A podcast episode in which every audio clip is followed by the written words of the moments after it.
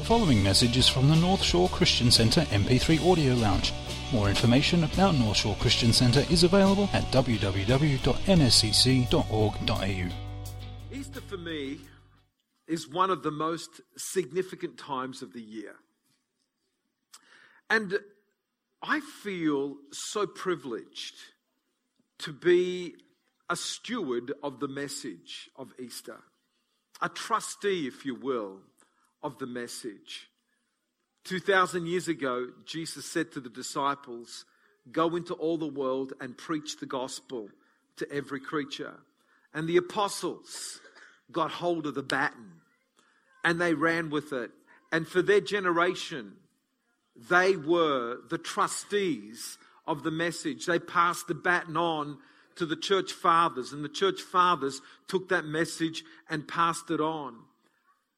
And today, I'm one of those that have got the baton in my hand. This baton that was passed on from Jesus to the apostles, to the church fathers, and then in 2015 passed on to me.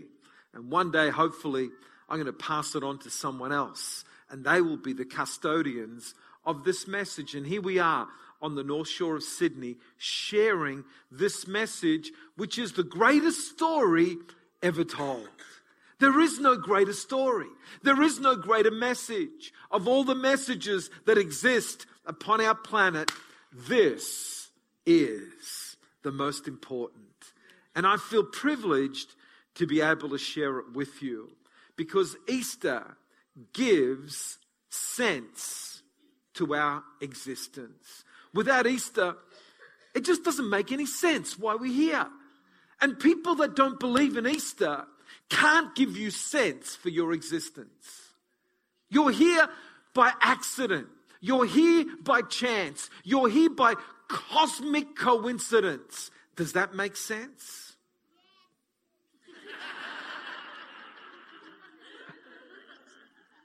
it's not the right answer.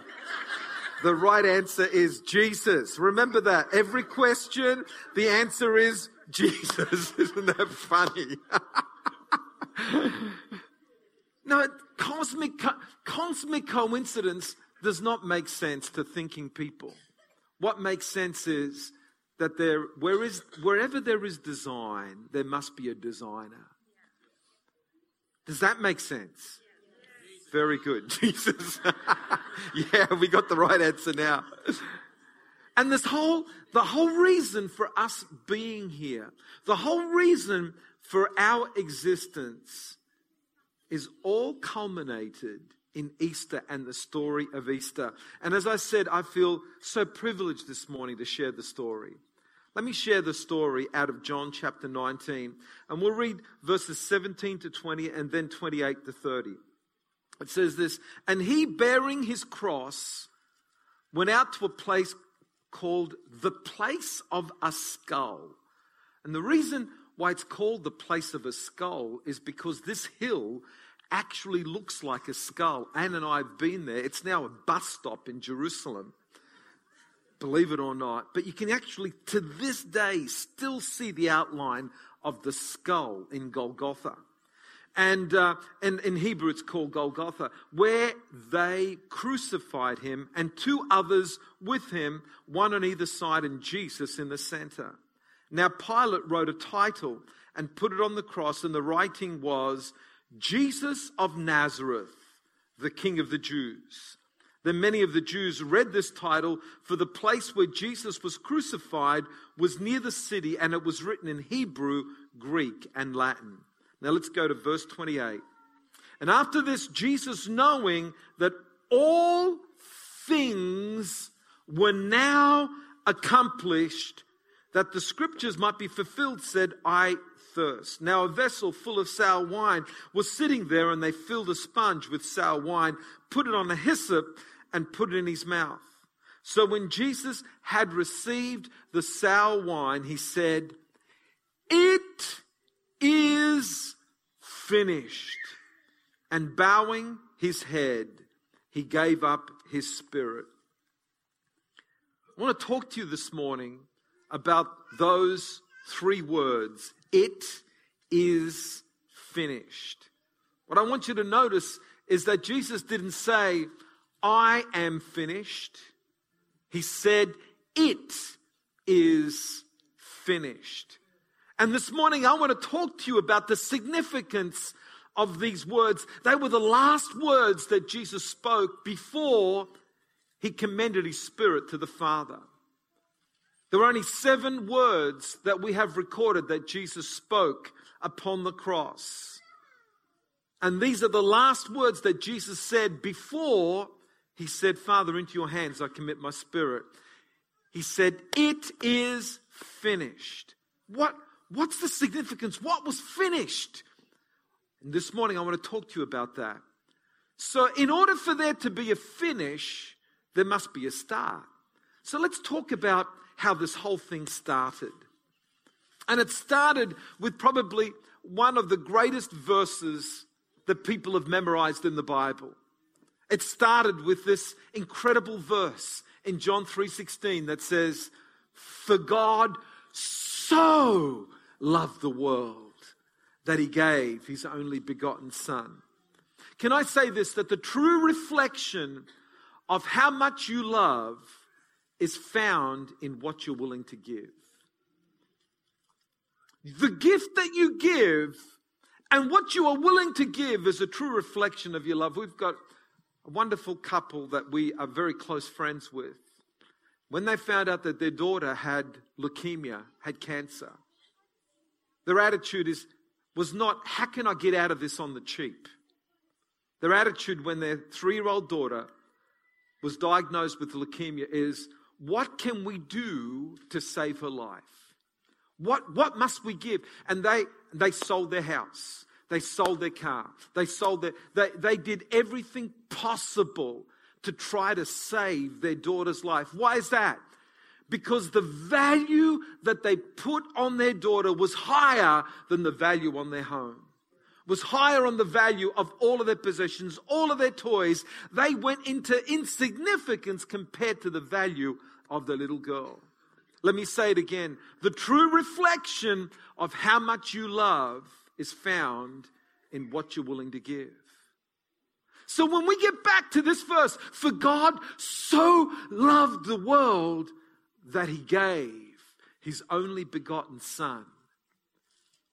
That's, that gives you an insight of how much God loved you and how much God loved me and what he was willing to give. So, so you say, but, but, but, but why did he have to do that? Well, that's how this story starts. This story starts with, with God's love for humanity and humanity's rebellion against God. God's love versus man's rebellion. You say, but, but, but I'm not a rebellious person. Well, under whose definition? Under your definition or under God's definition? Because when it comes to rebellion in the Garden of Eden, it was as simple as eating a piece of fruit. You say, what? What's so bad about eating a piece of fruit?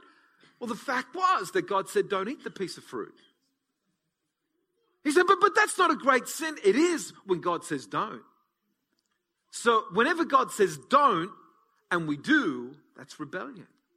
So here's the question Have you always, always obeyed the will of God for your life. You say, you say, say, well, well, I've tried to. No, no, I'm not talking about trying. I'm talking about accomplishing. Have you ever done one thing that's against God's will? In other words, have you ever told a lie? Have you ever taken something that doesn't belong to you? Have you ever cheated on an exam? Have you ever cheated on your taxes? Oh my goodness, now you now you're really going deep and you're just making me uncomfortable now. Now I'm, I'm talking about rebellion is locked up in the heart of man. And rebellion is God's definition of sin. Sin is disobeying the will of God. Some of you don't even know what the will of God is. In order to define what rebellion is, you've got to know what the will of God is. And if you don't know what the will of God is, then let me tell you 100% guaranteed that you haven't done what God wants. The Bible defines that as sin. And when we sin, we become lost to God. You say, but, but John, you're making me uncomfortable. Let's talk about goodness. No, this story starts with sin. And what's happening today is that sin is being sugar coated and at the risk of offending people, a lot of churches don't talk about sin anymore. They've sugar coated it. No, well, you know, like everybody makes mistakes and whatever. Let's call it what it is. Sin is offensive to God. And sin separates man from God. And until you acknowledge that you've sinned, you don't need salvation. And there's no purpose for Jesus dying on the cross for you. Because the whole culmination of his death on the cross was to do with your sin. And so he's God's way of making restoration to the lostness of man. Jesus came to seek and to save that which was lost. You know what? For some people, to say they're lost is the hardest thing on the planet, especially if you're a bloke. How many of you blokes just will not admit you're lost. We'll go around this, we'll go around the street, we'll find a way, we'll go left or right. When your wife says, Are we lost? No, no, I, am just I just know where I am. Just just give me a few minutes and I'll just rearrange myself. And we just didn't we pass that building half an hour ago? Yeah, but I'm approaching it from a different angle. Come on. Just stop and admit I'm lost. You know, someone once said, if Moses was a woman, they wouldn't have been in the wilderness for 40 years. She would have stopped and asked for directions. okay, sorry, enough nonsense. Pay attention. God makes a way to restore the lost. But if you're not lost, then you won't admit that you need restoration. It's when you're lost and you can admit it that you can accept the restoration. Then what happens is this is, is that there's this middle section. And the middle section is where Jesus actually walks upon this planet. Folks, let me give you inside story. We've had extraterrestrial visitation on this planet. We've had someone walk on this planet that comes from elsewhere.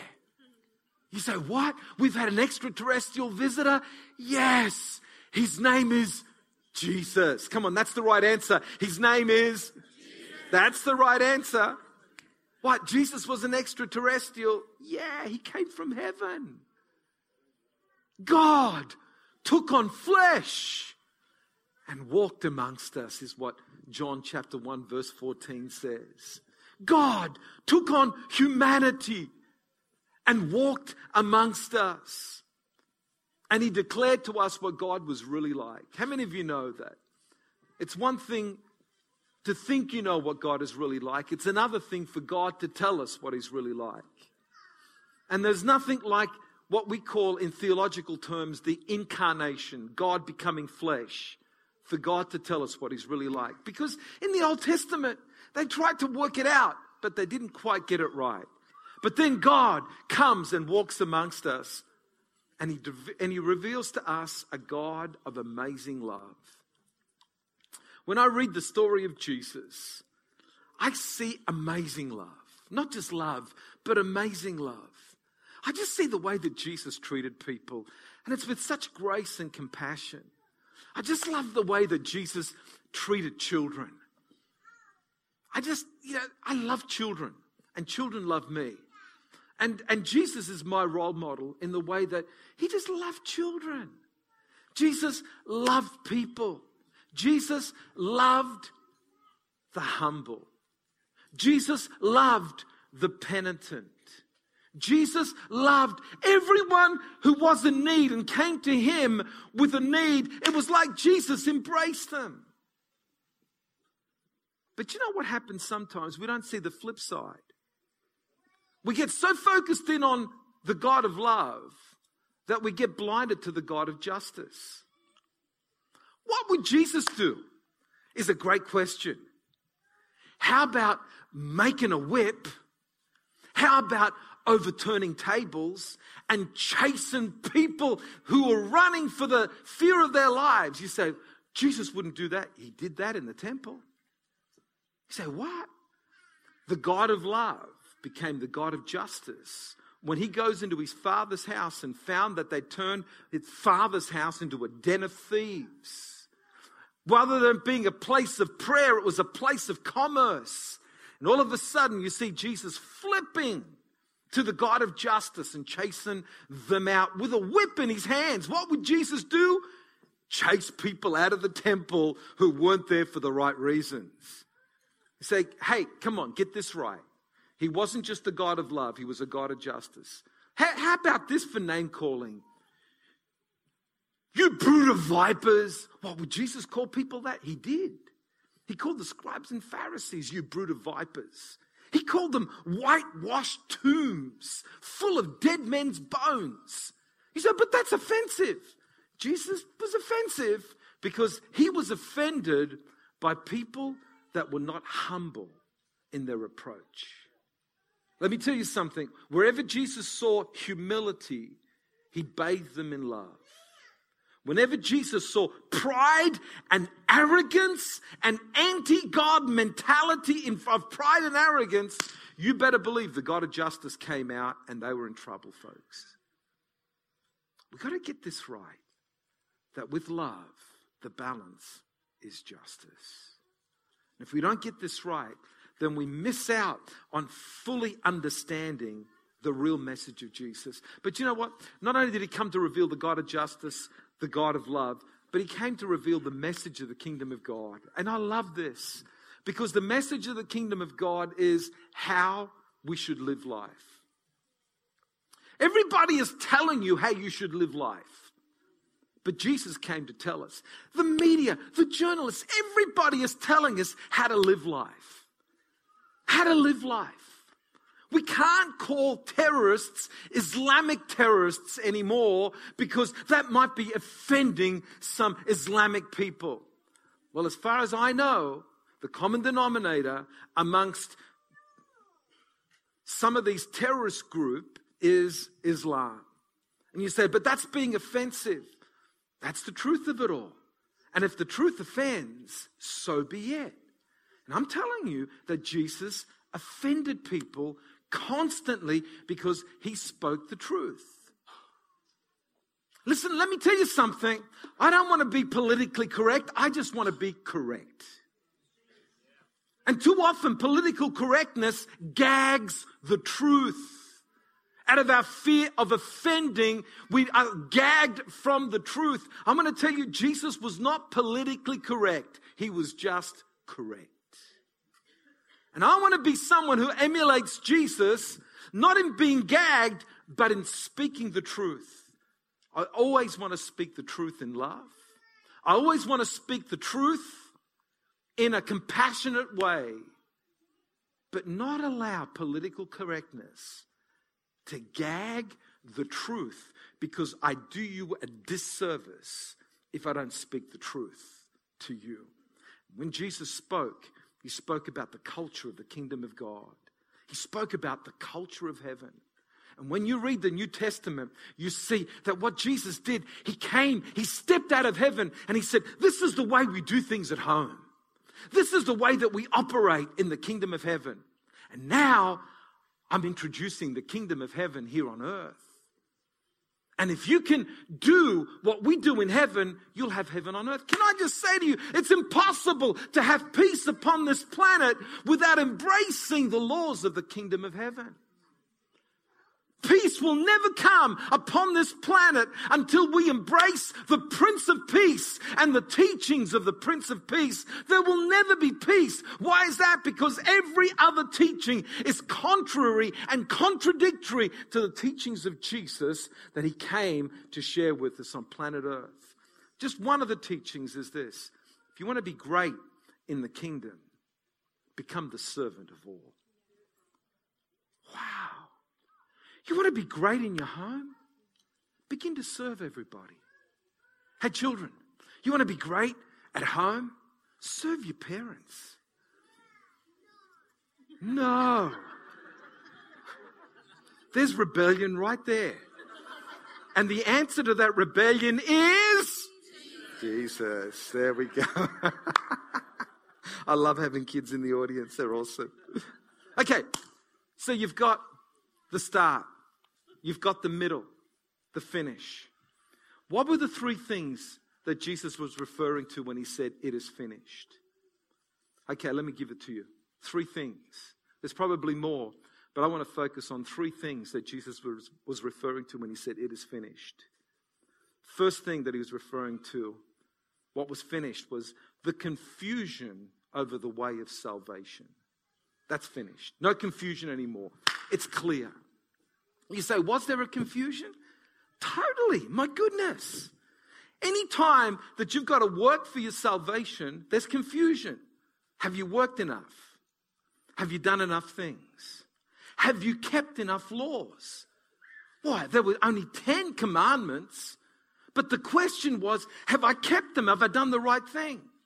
How many of you remember the story of the rich young ruler that came to Jesus in Matthew chapter 19, verses 16 to 20. The rich young ruler comes to Jesus and says, Hey, Jesus, what must I do to inherit eternal life? And Jesus says, Well, you got to keep the commandments. He says, Well, I've done this ever since I was a kid. Do I lack anything? I think that I'm right, but is there something that I've missed? He wasn't sure. He's someone that ever since he was a little kid tried to do the right thing and gets to a certain point in life where he's still confused about salvation. Can I just say to you that the biggest confusion that this world has when it comes to salvation is about you being good enough to deserve salvation. That's the biggest confusion. And it's like it's like people have got in their head that at the end of the day there's this balance. You get weighed in the balances. And it's like it's like the ethereal, mystical God in the sky puts you on a set of balances. And if you've got more good than bad, click, you're right.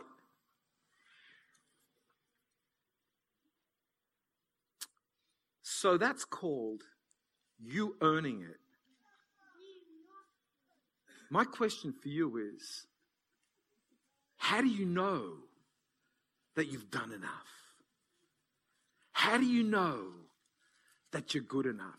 How do you know how much a good thing weighs versus a bad thing? How do you know that if, if, if a good thing weighs one measure, that a bad thing doesn't weigh a trillion measures? How do you know that? And who told you that? And what guarantee do you have? Can I just declare to you emphatically that Jesus came to take away the confusion? When he came into this world, he said, I am the way, the truth, and the life. No man comes to the Father but by me. He removed the confusion by building the bridge between man and God. And I want to say emphatically today, I want to say to you, not through political correctness, but through biblical correctness, that there is no other way to the Father but through Jesus Christ. He is the way, the truth and the life. There is no other way but through Jesus.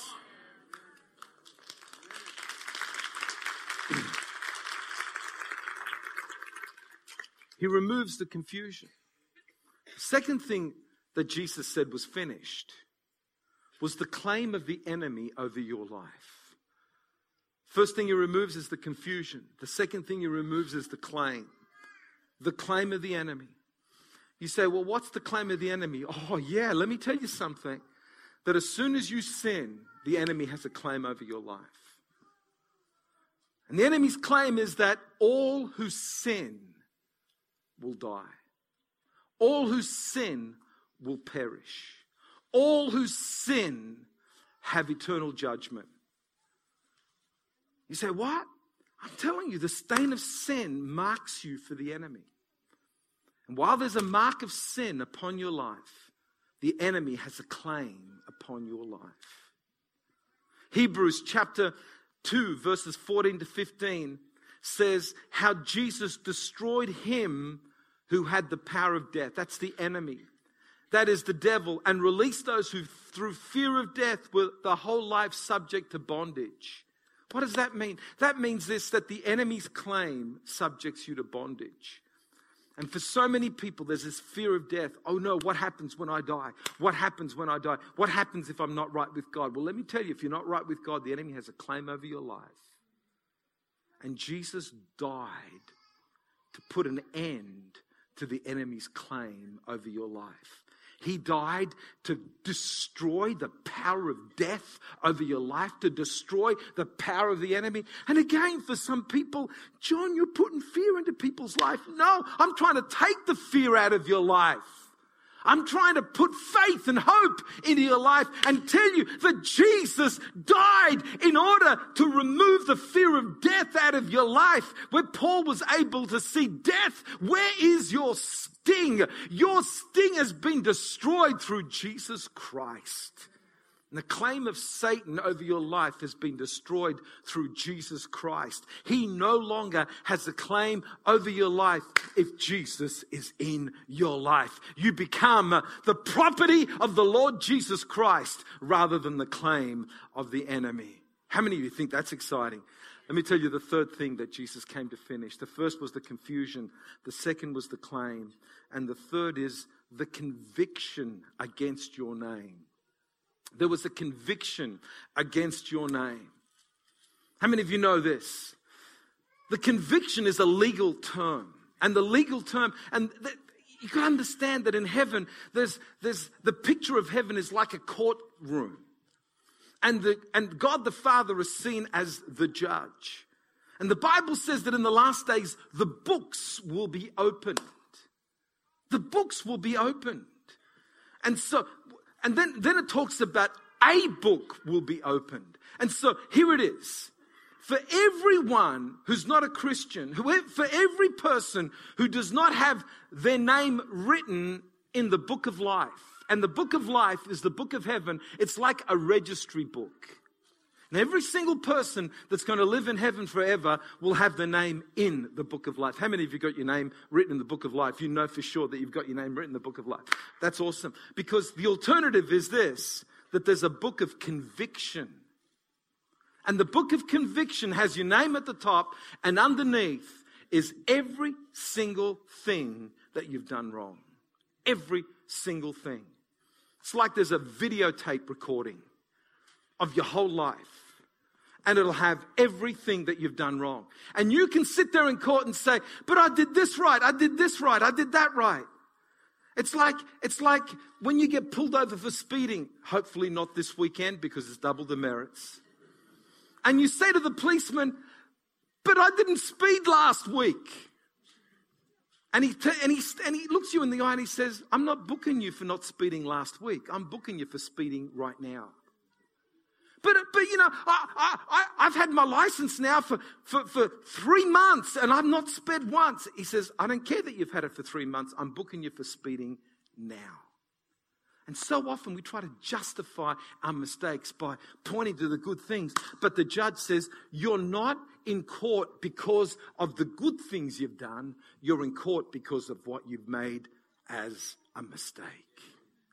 And so the books will be opened. But let me tell you something all of those are convictions against your name.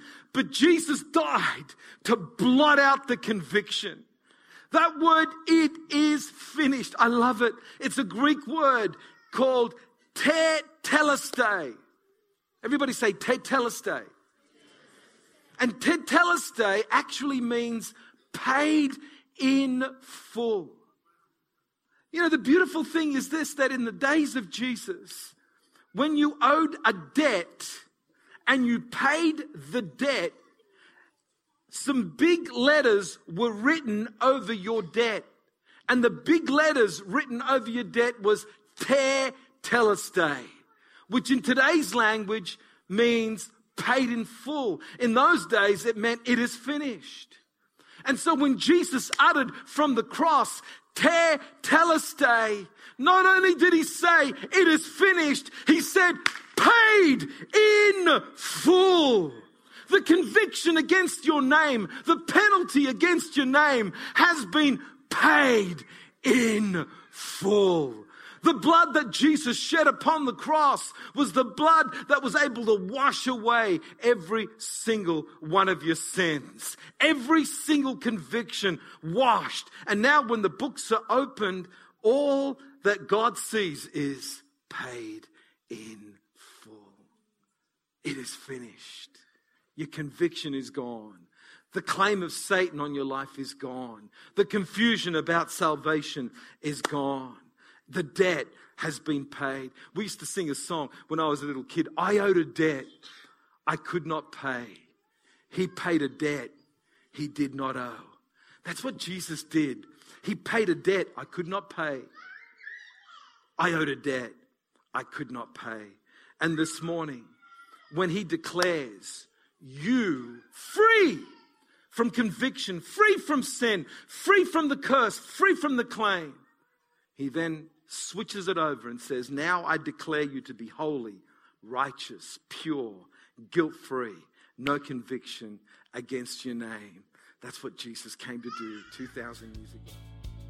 Thanks for listening to this message from the North Shore Christian Centre Audio Lounge. We invite you to visit us online at www.nscc.org.au. Through our website, you can keep up to date with what's happening in the life of our church in Chatswood, New South Wales, as well as accessing other free resource materials.